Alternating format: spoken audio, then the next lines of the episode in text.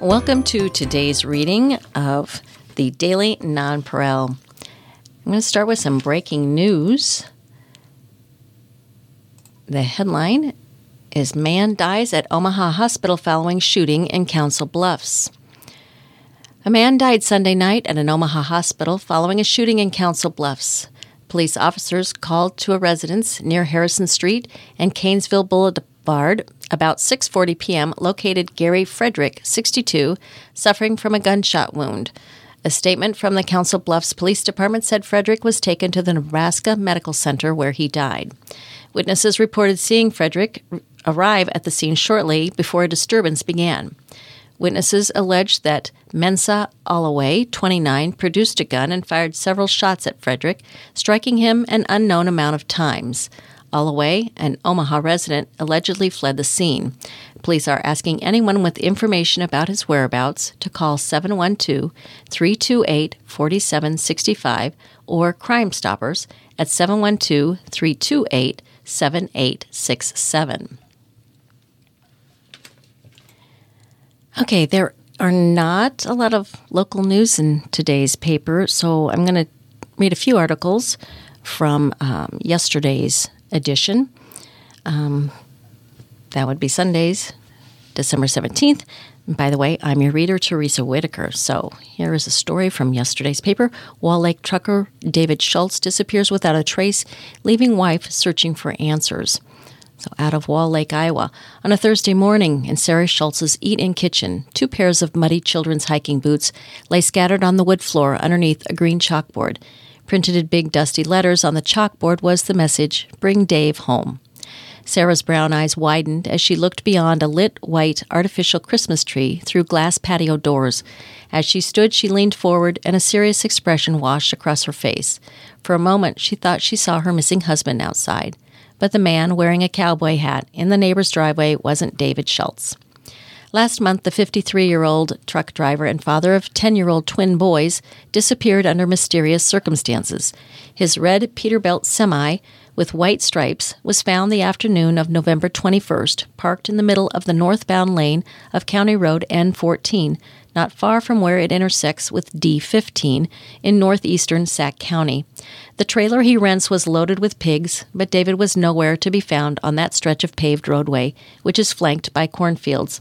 A number of farms are visible from all directions, along with wind turbines several miles off to the east. I want my husband. It's exhausting. It's awful, Sarah said, sobbing as she clutched a plaid flannel shirt jacket that belongs to her husband. A similar jacket was found in a ditch on the side of the road opposite David's truck. She gave him that jacket last Christmas. Since David went missing, the United Cajun Navy, a Louisiana based nonprofit, and volunteers have scoured more than 100,000 acres in and around Sac County. On a recent Saturday, David and Sarah's twins, Joseph and Isaac, went even donned blaze orange vests and headed into the golden brown fields to search for their dad. They wrestled around, rode all terrain vehicles, and muddied their boots. Sarah said her sons are attending trauma counseling sessions. She, she said she hasn't really seen the boys cry, but when her eyes well up, she said Isaac brings her a box of tissues and dries her tears. Joseph is real quiet. I don't know what they know. I don't even know. Is he alive or is he dead? I just don't know, she said. Sac County Sheriff Ken McClure told the Journal he is confident his office and the Iowa Division of Criminal Investigation will eventually solve the case. He said investigators haven't ruled out anything. We're going to run this out until we just can't run it anymore, until we can either find out what happened to David or where he's at and bring him home and give some answers, said McClure, who acknowledged there's a chance David suffered a medical episode and his body just hasn't been found yet. However, he emphasized that the area where David's semi was located was searched a minimum of three times, twice by law enforcement and at least once by the United Cajun Navy. Sarah has repeatedly called her husband's disappearance suspicious and said this is not something David would do. He would never leave. His family is his life. She has expressed frustration with local law enforcement and said she feels the case is more than small town police can handle. This is not normal. This is like an abduction, like someone took him, she said. They need help. I want the FBI. It's been long enough. McClure, who has been in law enforcement for more than 36 years and served as sheriff for 20, said his office receives several tips a day about David's case. He said every tip is vetted. I don't mean to, this to sound critical, but we're getting a whole bunch of keyboard detectives and Perry Masons out here who are like, well, did you check this? This isn't day one, if you know what I mean, he said. What we're trying to do is prioritize them. Things that we know we can already dispute go into one pile. Things that are just absolutely ludicrous and absurd go into another. And then, the ones we think are valuable are investigated. McClure said the FBI isn't involved in the case, but he said that doesn't mean that down the road it won't be asked to assist. He said there is no indication a federal crime was committed and no proof that state lines were crossed. The Division of Criminal Investigation and their resources are just as capable of getting the information we need, and really, we're looking for the proverbial needle in a haystack. All we know is this semi was here, and the last time we have him on video. Unless you have a crystal ball and you've searched over a 100,000 square acres, where do you go? he said. Desperate for answers, Sarah reached out to two psychics at the suggestion of friends. The first psychic, whom she spoke with over the phone, said her husband is being kept in a corner of a room and at that time was alive but weak. The second psychic sat at Sarah's kitchen table and, while holding one of her husband's orange hunting hats, revealed he was hit in the back of the head before being placed in a moving body of water. She said he was sorry, that he would never leave me on purpose, Sarah said. David Schultz's missing persons case has attracted the attention of locals and online sleuths worldwide. The, the- theories they've posted on true crime forums and social media pages have run the gamut from a medical episode to a cartel related kidnapping. While some think David was murdered, others surmise he simply walked away from his life. Colin Giersdorf, who lives in Denison and has been a truck driver since 1994, said there's a lot of people talking about it. There's just a lot of things that just don't quite line up right with the whole deal, Giersdorf said, standing outside Casey's on the outskirts of Early, Iowa. He held a slice of pizza in one hand and a disposable coffee cup in the other, not far from where the regional grain truck he drives was parked. Giersdorf, who knows the man David rents his trailer from, said he thinks local truckers' wives are more rattled about the case than the drivers are. He said there's weird stuff that goes on on the road. Everybody's queued up now, so if something weird happens, they're probably not going to be friendly about it. The baffling circumstances surrounding David's disappearance have only continued to fuel wild speculation. Initially, the Sac County Sheriff's Office revealed little about its investigation into his whereabouts. In a Facebook post dated November 22nd, the day after David's truck was found, the sheriff's office asked property owners in the northeastern portion of Sac County to check their land and outbuildings for anything out of the ordinary. Then, nearly a week after he went missing, the Woodbury County Sheriff's Office issued a statement dispelling any connection between his disappearance and information circulating on social media about a November 27th traffic stop near Highway 20 and the bypass. A 31 year old North Sioux City man who was reportedly driving recklessly near Moville was subsequently arrested for possession of cocaine and felon in possession of a firearm. There is no evidence or indication that his traffic stop has any connection to the missing driver referred to in the post. The suspect's nationality has nothing to do with the case, and all suspects are presumed innocent until proven guilty in a court of law, the statement said. On December 9th, McClure released a detailed account of David's last hours before he disappeared. He noted that David was not the David Schultz who had a one way flight booked from Minneapolis to Phoenix late in the afternoon on November 21st. He also said David had not legally gone through a U.S. border crossing. According to McClure, a Sac County Secondary Roads employee called in David's truck at 3:04 p.m. on November 21st after it was discovered parked on the traveled portion of the road at the intersection of D15, 190th Street, and N14, Union Avenue. David's semi had reportedly been sitting there since the early morning. The truck was shut off, the lights were off, and the key was in the ignition. Deputies found David's wallet and cell phone inside. McClure said a towel, cell phone charger, and pocket knife were found with the coat on the opposite side of the road. McClure said investigators have done search warrants and taken, taken items out for forensic examination, but haven't dusted the truck for fingerprints. That works really good on TV. In 36 years, I've made one case on fingerprints, he said. The problem is every time you touch something, depending on the type of surface, whether it's a porous surface, a smooth surface, or whatever, they smudge. And then if you have multiple touches on it, then they just smudge even more and you get print on top of print. Sarah last saw her husband about 7:30 p.m. on November 20th. She said he had been working all day and asked her to grab him a change of clothes. He had to do another seaboard load from Eagle Grove to Sac City, she said. He just washed up and changed and gave me a kiss and ran out the door. He's always in a hurry. She said her husband was eager to get his work done and come back home since her daughter and grandson were visiting from Fort Lauderdale, Florida. However, at 10 a.m. the next day, Sarah found the man David rents his trailer from on her doorstep. He said, Have you spoken to Dave? She recalled. I said, No. He said, No one can get a hold of him and the pigs haven't been dropped off yet. Sarah repeatedly called David's cell phone every few minutes, but there was no answer. At 4:30 p.m., she said law enforcement officers called her from David's phone and she headed out to the site where his truck was found. Following the discovery, county investigators searched the area on foot and with a canine, which tracked David's scent to a field drive. McClure said the track wasn't very long. The sheriff's office requested assistance from the Iowa State Patrol Air Wing Unit. A State Patrol pilot flew the surrounding area but did not detect a heat signature consistent with a person. For the next two days, law enforcement, area firefighters, and volunteers expanded the ground search on foot and used drones. Nothing of significant value was located, according to McClure. To further the search, McClure said Sac County Sheriff's detectives and Lakeview police traveled to the Eagle Grove area in Wright County and, with help from the Wright County Sheriff's Office, found the hog confinement David was supposed to load up from. Load crew members were interviewed and load records were obtained.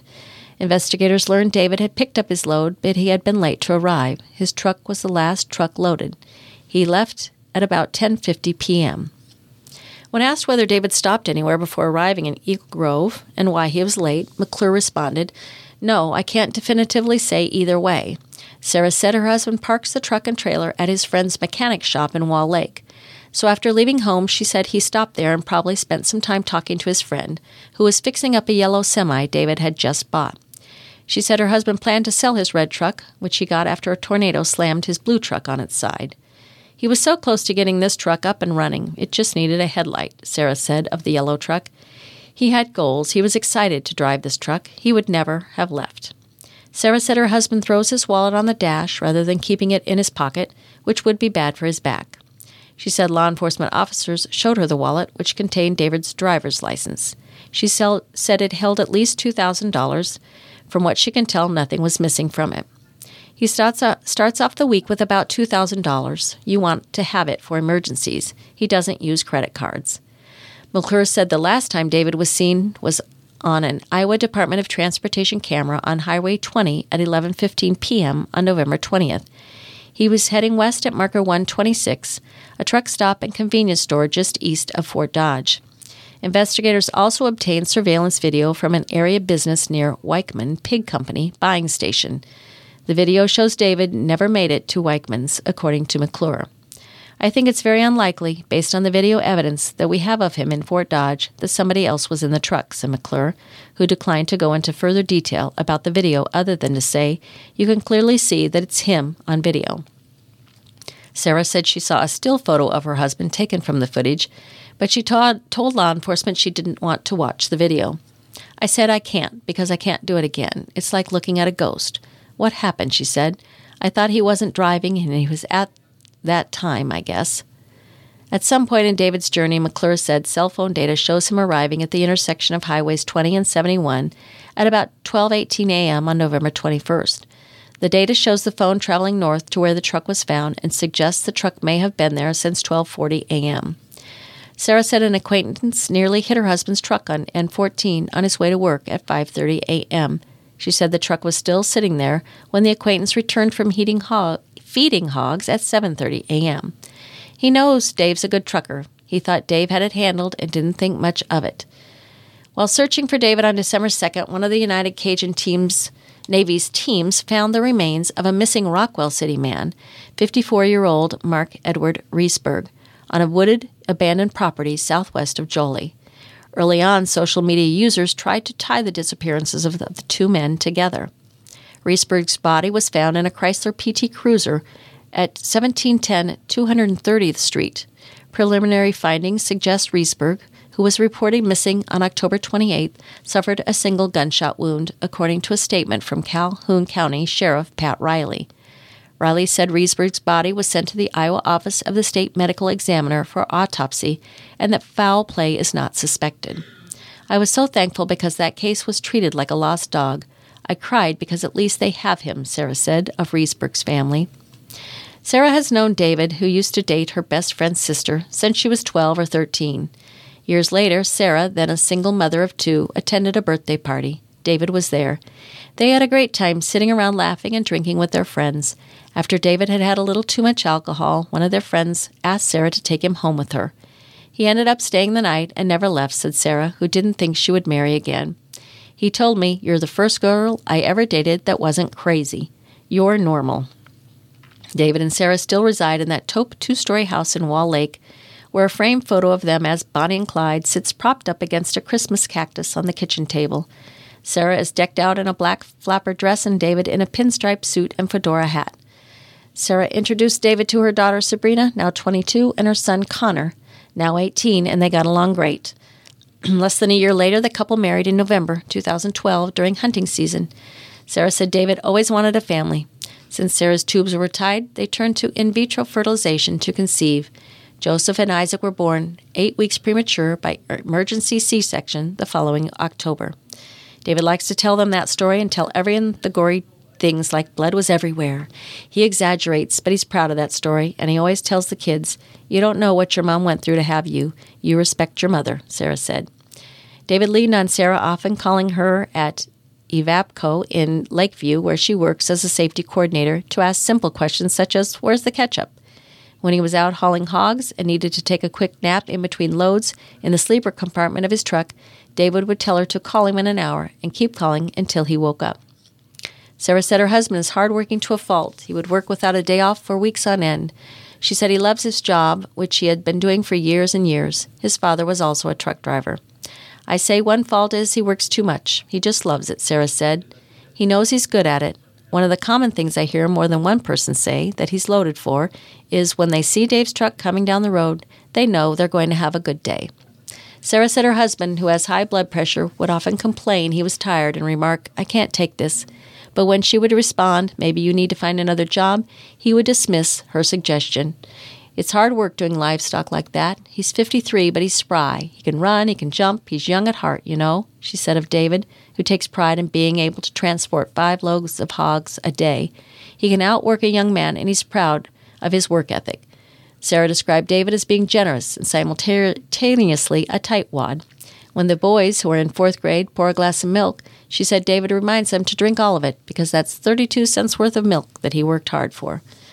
But like if somebody needs money to go to a hospital for their grandkids or something, he'll give them 200 bucks, she said. Even though David works more than any man Sarah knows, he's she said he's a very dedicated family man and a good father. In fact, this past summer was the first time the twins accompanied David in his truck while he hauled hogs around northwest Iowa. Sarah said he taught the boys how to load and unload the livestock. David also often reminds Isaac and Joseph to open doors for women and say please and thank you.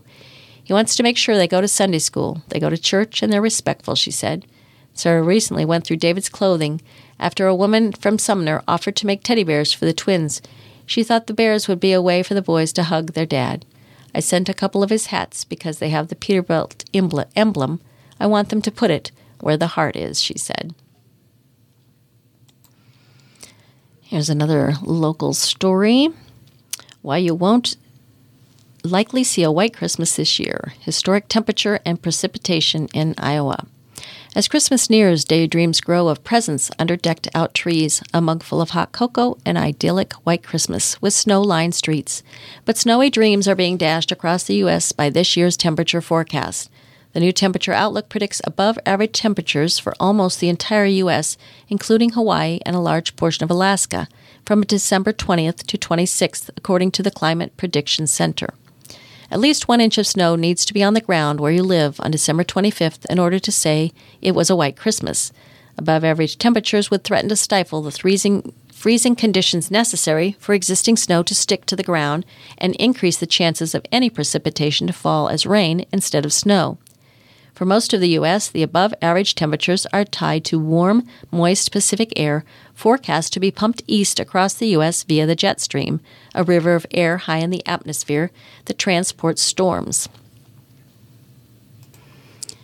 So that's pretty much all I can find in the Daily Nonpareil for local news, so I'm going to read the headlines. Israel Hamas war calls grow for truce. Almost 2 million Palestinians have fled their homes, thousands killed. This is from the Associated Press out of the Gaza Strip. Israel's government faced calls for a ceasefire from some of its closest European allies on Sunday after a series of shootings, including the mistaken killing of three Israeli hostages, fueled global concerns about the conduct of the 10 week old war in Gaza. Israeli protesters are urging their government to renew negotiations with Gaza's Hamas rulers, whom Israel has vowed to destroy. Israel is also expected to face pressure to scale back major combat operations when U.S. Defense Secretary Lloyd Austin visits Monday. Washington is expressing growing unease with civilian casualties, even as it provides vital military and diplomatic support. The war has flattened large parts of northern Gaza, killed thousands of civilians, and driven most of the population to the southern part of the besieged territory, where many are in crowded shelters and tent camps. Some 1.9 million Palestinians, about 90% of Gaza's population, have fled their homes. They survive off a trickle of humanitarian aid. Dozens of desperate Palestinians surrounded aid trucks after they drove in through the Rafah crossing with Egypt, forcing some to stop before climbing aboard, pulling down boxes and carrying them off. Other trucks appeared to be guarded by masked people carrying sticks. Israel said aid passed directly from Israel into Gaza for the first time Sunday, with 79 trucks entering from Kerem Shalom, where around 500 trucks entered daily before the war. Another 120 trucks entered via Rafah, along with six trucks carrying fuel or cooking gas, said Wael Abu Omar, Palestinian Crossings Authority spokesman. Aid workers say it's far from enough. You cannot deliver aid under a sky full of airstrikes, a spokesperson with the UN Agency for Palestinian Refugees, Juliette Touma, said on social media, while the agency estimated that more than 60% of Gaza's infrastructure has been destroyed in the war. Telecom services in Gaza gradually resumed after a four day communications blackout, the longest of several outages during the war that groups say complicate rescue and delivery efforts. Prime Minister Benjamin Netanyahu has said Israel will continue to fight until the end, with the goal of eliminating Hamas, which triggered the war with its October 7th attack into southern Israel. Palestinian militants killed some 1,200 people that day, mostly civilians, and captured scores of hostages. Netanyahu vows to break to bring back the estimated 129 hostages still in captivity. Anger over the mistaken killing of hostages is likely to increase pressure on him to renew Qatar mediated negotiations with Hamas over swapping more of the remaining captives for Palestinians imprisoned in Israel. In Israel on Sunday, French Foreign Minister Catherine Colonna called for an immediate truce aimed at releasing more hostages, getting larger amounts of aid into Gaza, and moving toward the beginning of a political solution. France's foreign minister ministry earlier said an employee was killed in an Israeli strike on a home in Rafah on Wednesday. It condemned the strike, which it said killed several civilians, and demanded clarification from Israeli authorities. The foreign ministers of the UK and Germany, meanwhile, called for a sustainable ceasefire, saying too many civilians had been killed. Israel will not win this war if its operations destroy the prospect of peaceful coexistence with Palestinians, British Foreign Secretary David Cameron and German Foreign Minister Annalena Baerbock wrote in the UK's Sunday Times. The U.S. Defense Secretary is set to travel to Israel to continue discussions on a timetable for ending the war's most intense phase. Israeli and U.S. officials have spoken of a transition to more targeted strikes aimed at killing Hamas leaders and rescuing hostages without saying when it would occur. Hamas has said no more hostages will be released until the war ends, and that in exchange it will demand the release of large numbers of Palestinian prisoners, including high profile militants. Hamas released over 100 of more than 240 hostages captured on October 7th in exchange for the release of scores of Palestinian prisoners during a brief ceasefire in November. Nearly all freed on both sides were women and children. Israel has rescued one hostage.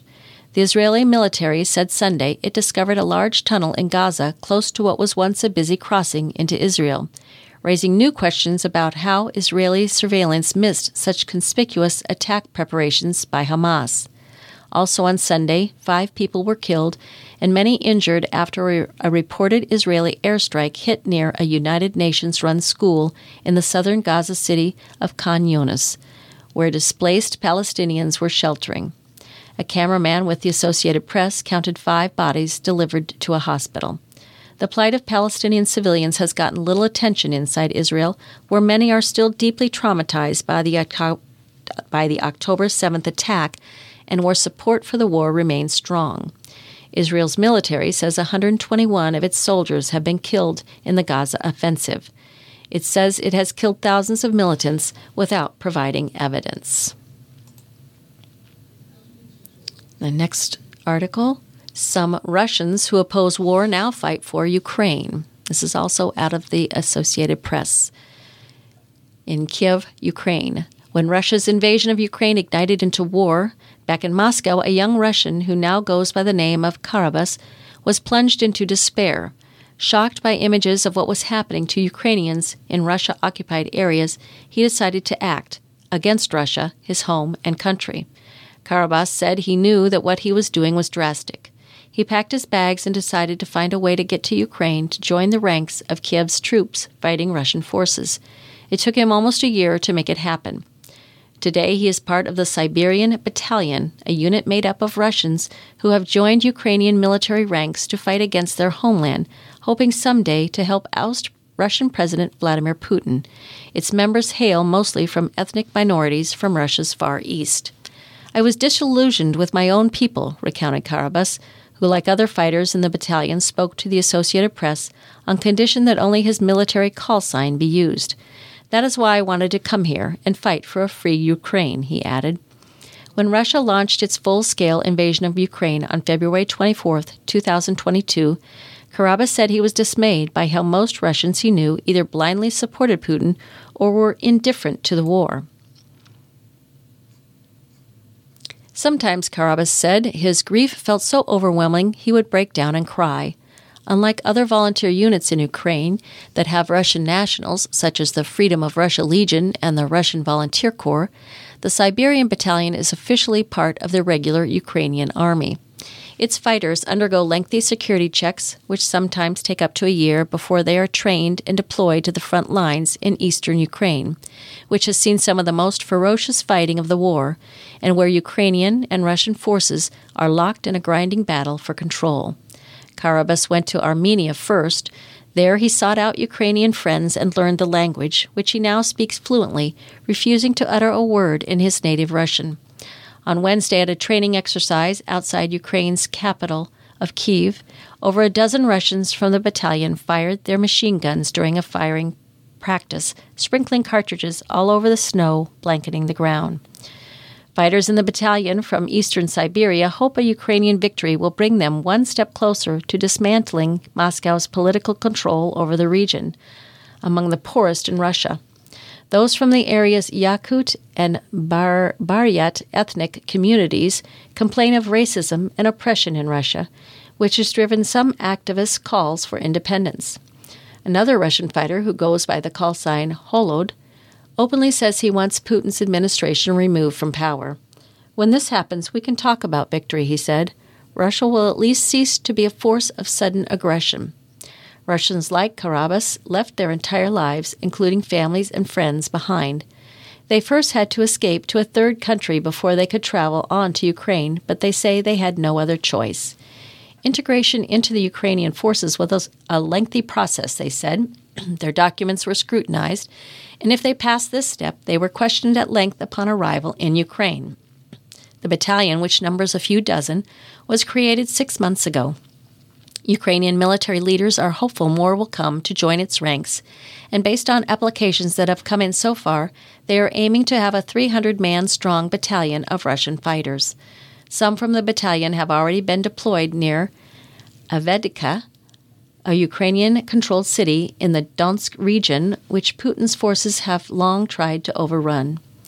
Karabas says there must be tens, hundreds of thousands of other Russians like him willing to fight with Ukraine.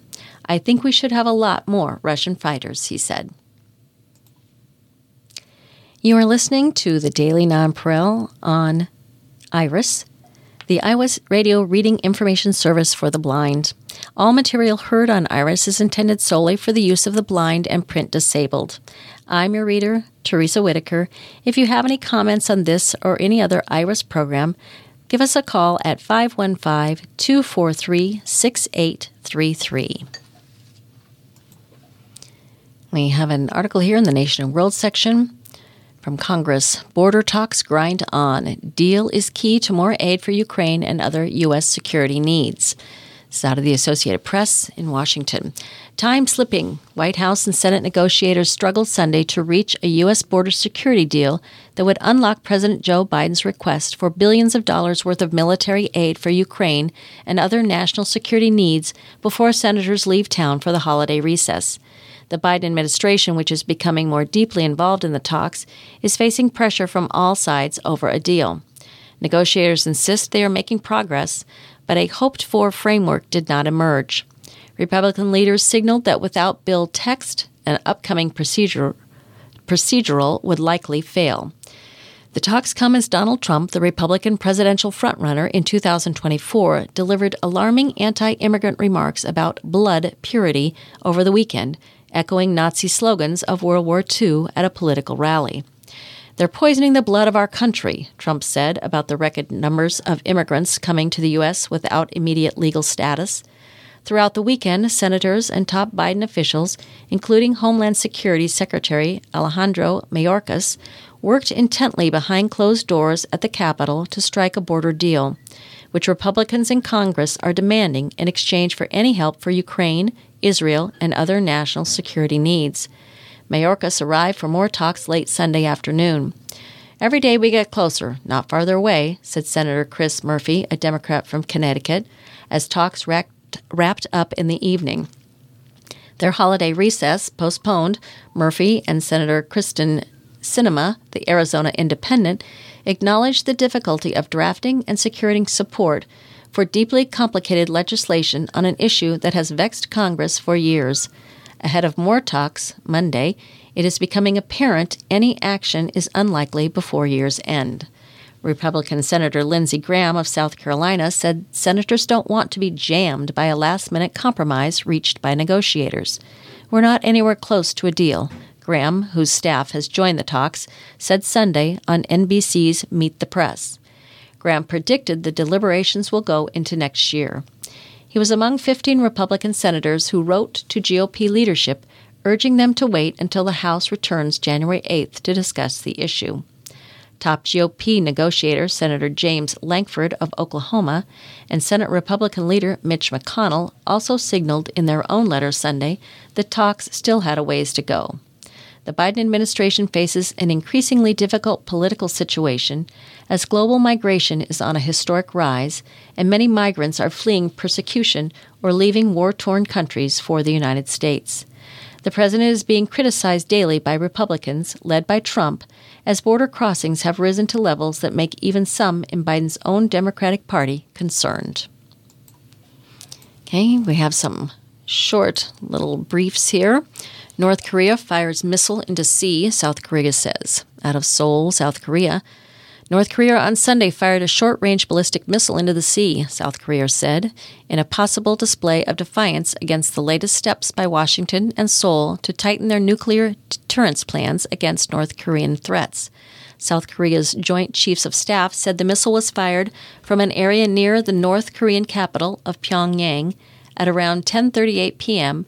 and flew 354 miles before landing in the sea.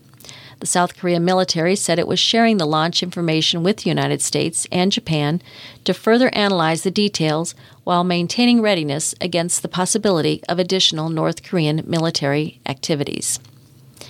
Japan, ASEAN leaders adopt security statement out of Tokyo. Leaders from Japan and the Association of Southeast Asian Nations, at a special summit in Tokyo on Sunday, adopted a joint vision that emphasizes security and economic cooperation while respecting the rule of law amid growing tensions with China in regional seas. Ties between Japan and the 10 member ASEAN bloc used to be largely based on Japanese assistance to the developing economies, in part due to lingering bitterness over Japan's wartime actions. But in recent years, the relationship has focused more on security amid China's growing assertiveness in the South China Sea, while Japan's post war pacifist stance and trust building efforts have fostered friendlier relations. Severe weather, a storm dumped up to five inches of rain Sunday across Florida, flooding streets and forcing the cancellation of boat parades and other holiday celebrations before moving up the East Coast and causing coastal flooding in South Carolina. Church destroyed. A Los Angeles area church was destroyed in a massive fire early Sunday, just hours before a celebration that was set to include a Christmas play and a toy giveaway. No injuries were reported. In Serbia, Serbia's governing populists claimed a sweeping victory Sunday in the country's parliamentary election, which was marred by reports of major irregularities both during a tense campaign and on voting day. The Serbian Progressive Party's projections showed that the governing party won 47% of the vote. In Minnesota, police in Marshall, Minnesota say an officer shot and killed a man early Sunday after spotting him stabbing a woman. Police said the officer used a taser on the man after seeing a woman being stabbed. Ultimately, shots were fired and the suspect died at the scene. The woman is in critical condition. In Texas, police in Texas are trying to determine who injured three bystanders as officers shot and killed a man who pointed a firearm at them late Saturday at a bar in an Austin entertainment district. Interim Austin Police Chief Robin Henderson said they were still trying to determine who shot the bystanders. The suspect was not yet identified in a Chile election. Chilean voters on Sunday rejected a proposed conservative constitution to replace the country's dictatorship era, era charter. With 96% of votes counted, about 55.8% voted no to the new charter, with about 44.2% in favor. Okay, I think I'll turn to the sports section. We have a story here uh, high school basketball, boys basketball, Lewis Central's overtime win highlights MAC Border Battle Shootout Day 3. This is by Peter Burnett. The 18th annual MAC Border Battle Shootout concluded Saturday, Lewis Central boys earning an overtime win over Gretna East in the best game of the day. We just have a lot of guys that believe in each other, and they know certain nights, certain guys. Maybe it's not your night, and we're pretty deep where we have a lot of guys that come in and contribute. Titans head coach Ricky Torres said, You know, what I'm overall proud of is just how relentless they were on the defensive end. We fixed some things up, and I think in the second half was a lot better. The early stages of the game were competitive, the lead swinging back and forth a few times. But the Griffins had a string of four straight threes to turn a two point deficit into a 10 point lead when the Titans called timeout with 6 minutes 11 seconds left in the second quarter. The Titans, however, stayed in striking range after the timeout, and while the Griffins often had an answer, trailed by just six at halftime. Jackson Larson led the Titans with 12 points off the bench, while Talon Hovey had 16 for the Griffins. And after the break, LC hit back even harder, outscoring Gretna East by 10 in the quarter as Larson drained a pair of threes and Nash Paulson added seven in the quarter. Normally, we depend on our defense, and it wasn't there in the first half, Larson said. He really got into us, and in the second half, we really stepped it up on the defensive end. Flares and back screens hurt the Titans in the first half, but better communication fixed the issues. We just weren't talking defensively, Larson said. You know, we weren't physical in getting through. And then, second half, he told us we need to talk, get more physical. So we started switching and got it done. We just went back to the basics of our fundamentals of defense, and not so much switching, but just fighting through screens and being very physical, Torres added. Going into the fourth, the Titans led 52 48 and never trailed the rest of the way, though there were two ties and plenty of drama, albeit little scoring. Connor Levinson drilled a three to cut the Titans' lead to one, but a Camden Cross free throw made it 53 51. Each time LC went up by two, on a pair of Nash Paulson free throws and a two by Curtis Whitty. Gretna East responded with two more to tie. That brought the game to 57 all with under a minute to play. Both teams had chances to win, but couldn't get close shots to fall, and after a Whitty runner missed, the game went to overtime. Ultimately, a cross free throw and two more by Parker Stressman were enough as missed chances went by for the Griffins, and LC head on held on for a 60 to 57 win in the always fun border battle. It's always fun, state versus state, and they're a good young ball club, and they're going to be really, really solid. And I'm glad we're playing now, let's just say that. But it brings out people in the community, and a lot of people take pride in it. Larson's 18 off the bench, second to Nash Paulson's 19, were a spark for the Titans. Sometimes I got to do it. Sometimes the starters got it, but today I needed to bring a little spark off the bench, coach said, so I got it done, and thankfully we won, and it was a team win, Larson said. A gym rat, according to Torres, Larson is a player that accepts his role but makes Torres's job more challenging. That's probably one thing that is a true testament to Jack is how he accepted that role, the LC head, LC head coach said. As I told him, you know, hey, you might be the best sixth man in the league right now, and you got to own that role. And you know, he's making my job tough because now it's all of a sudden it's like decisions have to be made. Lewis Central has a record of 4 and 2, and Gretna East has a record of 2 and 5. The ranked Wolverines opened an early lead. Oh, I'm sorry. That's a whole different story there. That's uh, Nodaway East excuse me, Nodaway Valley 51 and Underwood was 46 in a girls' game.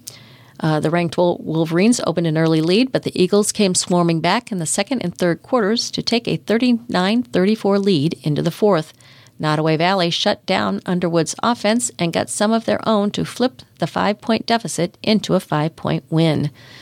Nodaway Valley's record is 6 and 1, and Underwood's is 4 and 4. Underwood 75, Red Oak 58. The Eagle boys remained undefeated as a strong first half lifted them to a 17 point lead at the break. Red Oak's record is now 3 and 4, Underwood's is 8 and 0. And Omaha Central 59, Abraham Lincoln 37. That was a girls' game. The undefeated Eagles flew out to a big early lead and never looked back in a dominant win over the Lynx. Omaha Central whose record is 8 and 0, and Council Bluffs Lincoln, whose record is 5 and 3. Omaha Central 74, Abraham Lincoln 65, fresh off their win over rivals Thomas Jefferson. Abraham Lincoln fell to the Eagles, who opened up a 16 point lead at halftime and held on uh, felt, held off a strong Lynx second half. Omaha Central's record is 5 and 1 and Council Bluffs Lincoln's record is 5 and 1 also. Gretna East 45, Lewis Central 20 in a girls' game. Without leading scorer Brooke Larson, the Titans struggled to get their offense going throughout the afternoon. The first half was seemingly even, but each time the Titans were able to finally break down the stingy Griffins' defense for a basket, the Griffins would then answer with two or three more to boost their advantage. A 9 0 Gretna East run to close the half put the Nebraska team ahead by five heading into halftime. The Griffins continued to build their lead, stretching it to a dozen on a three by Addie LaRock that forced a timeout by Chris Hannafin, with 2 minutes 26 seconds left in the third to try to stop the bleeding.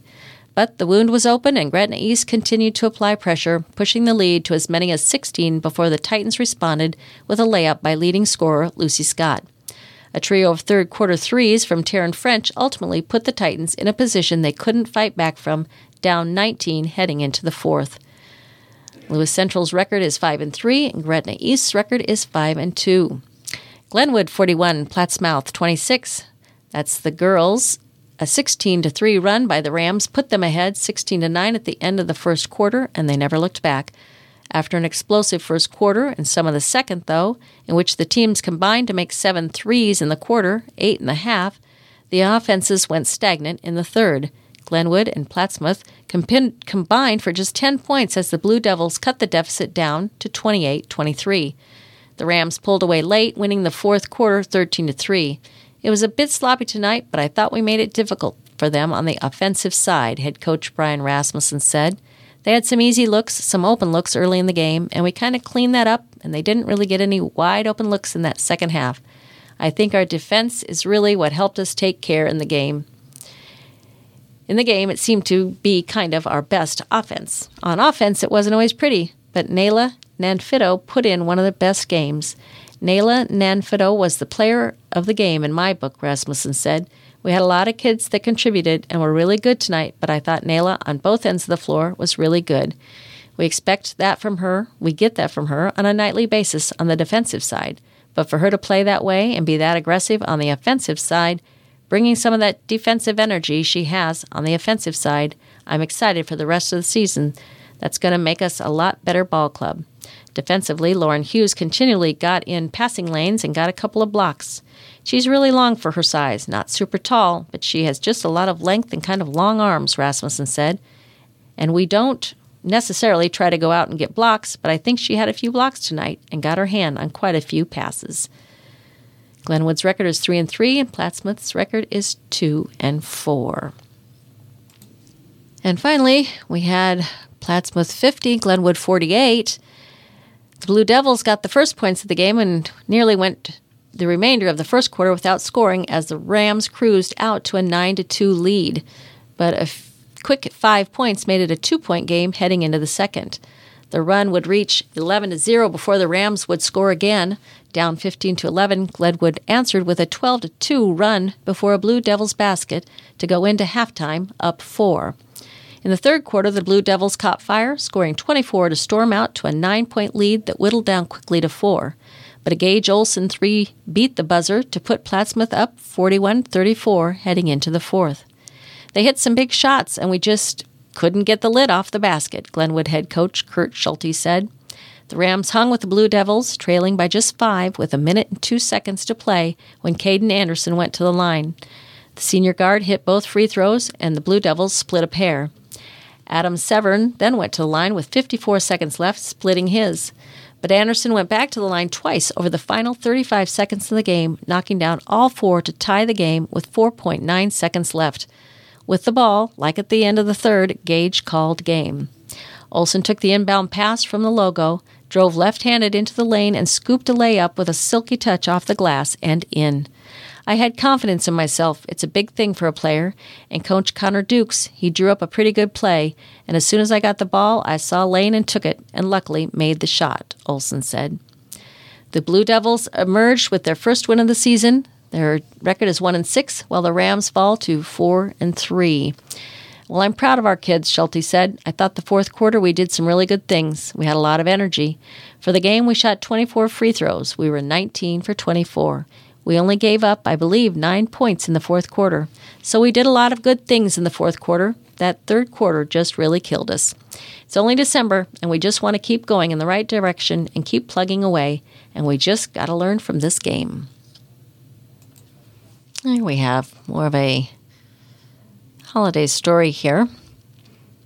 Um, local volunteers spent Saturday buying gifts to brighten spirits for children. This article is by Tim Rohrer. A group of volunteers spent Saturday buying gifts at a local Walmart to help brighten Christmas for children who might otherwise not receive a gift. This is an opportunity to add a little sunshine to these kids, said businessman Jeff Ballinger. Christmas is a wonderful time and we want to make sure there is something under the tree for them. Through phone calling and word of mouth, nearly $15,000 was raised, enough to buy gifts for 150 children, Ballinger said. The Lakin Foundation and anonymous donors provided the funds, he said. Local volunteers wrapped the presents for the kids, who were recommended by folks in the community, he said. A lot of needy kids assume they won't get presents under the tree, he said. The volunteers took home the gifts for wrapping to surprise the children this week, Ballinger said. The effort began about three years ago when Ballinger got together with Teresa McBride, Lisa Dunning, and Mike Alford to ensure holiday fundraising events in the community continued. They contacted people they knew, who in ter- turn contacted others, and so forth. We would like this to become an annual event, Ballinger said. We will be working for a higher amount next year. Okay, I'm going to read um, another article here from the Associated Press. In today's paper, Wonka waltzes to $39 million opening. Out of New York. Wonka debuted with $39 million in box office sales in the U.S. and Canadian theaters over the weekend, according to studio estimates Sunday.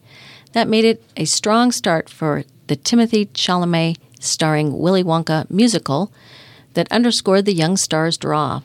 Musicals have been tough sells in theaters in recent years, so much so that Warner Brothers downplayed the song and dance elements of Wonka in trailers.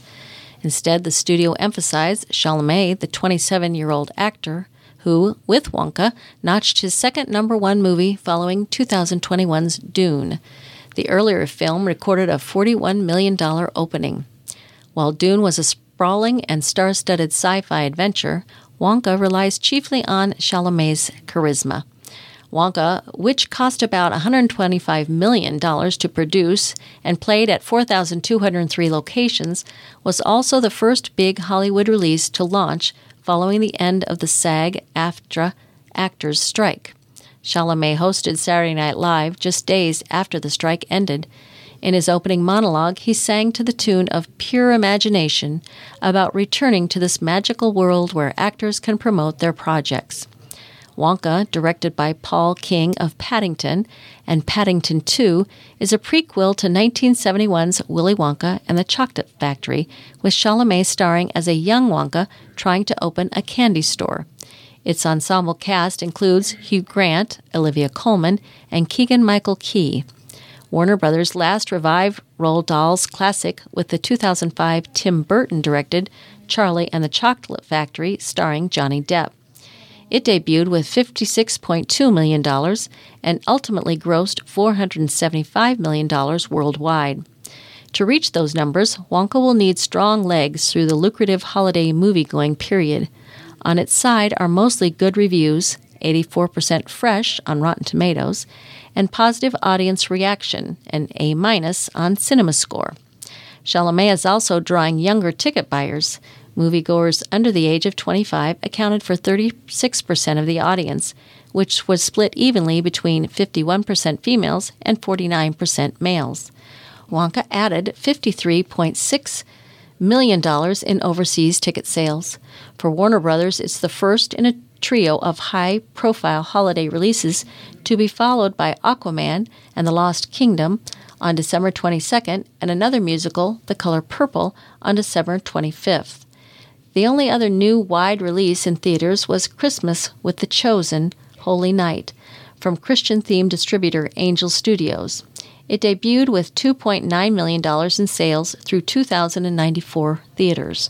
The Hunger Games, The Ballad of Songbirds and Snakes, again ranks, ranked second this week with $5.8 million in its fifth week of release. The Lionsgate Hunger Games prequel, now up to $145.2 million domestically and more than $300 million globally, has held strong week after week. Last week's top film, Hayao Miyazaki's The Boy and the Heron, dipped a third with $5.1 million in its second week of release. The latest film from the 82 year old Japanese anime master has already set records for Miyazaki, Studio Ghibli, and its North American distributor GKIDS. With holdovers making up most of the top 10 movies in the theaters, the weekend's other most notable business was a group of award contenders trying to make their mark following Monday's Golden Globes nominations. Yorgos Lanthimos' Poor Things, a surreal Frankenstein esque fairy tale starring Emma Stone, expanded into 82 theaters and grossed $1.3 million for Searchlight Pictures. The film, which will expand further in the coming weeks, is nominated for seven Golden Globes, including Best Comedy or Musical. Cord Jefferson's American Fiction, starring Jeffrey Wright as a sardonic novelist, debuted in seven theaters in three cities with a $32,411 per screen average. MGM's American Fiction, nominated for two Globes, will expand to 40 theaters next week. It won the Audience Award at the Toronto International Film Festival in September. Jonathan Glazer's The Zone of Interest a chilling Holocaust drama about a Nazi commandant and his family living next to Auschwitz, opened in four theaters with a $31,198 per screen average. Nominated for three Globes, it will play in limited release before expanding in January. And I guess I'll end with today's Council Bluffs weather forecast. Today should be sunny, high around 35. Winds north out of the northwest at 10 to 15 miles an hour. Tonight, there'll be some clouds, low of 23. Winds out of the south southeast at 10 to 20 miles per hour. Tomorrow, there will be considerable clouds early, some decreasing clouds later in the day, a high of 48. Winds south at 15 to 25 miles per hour. Higher wind gusts are possible. So that brings us to the end of today's reading of the Daily Nonpareil. I've been your reader, Teresa Whitaker. Thanks for sharing your time with IRIS, the Iowa Radio Reading Information Service for the Blind.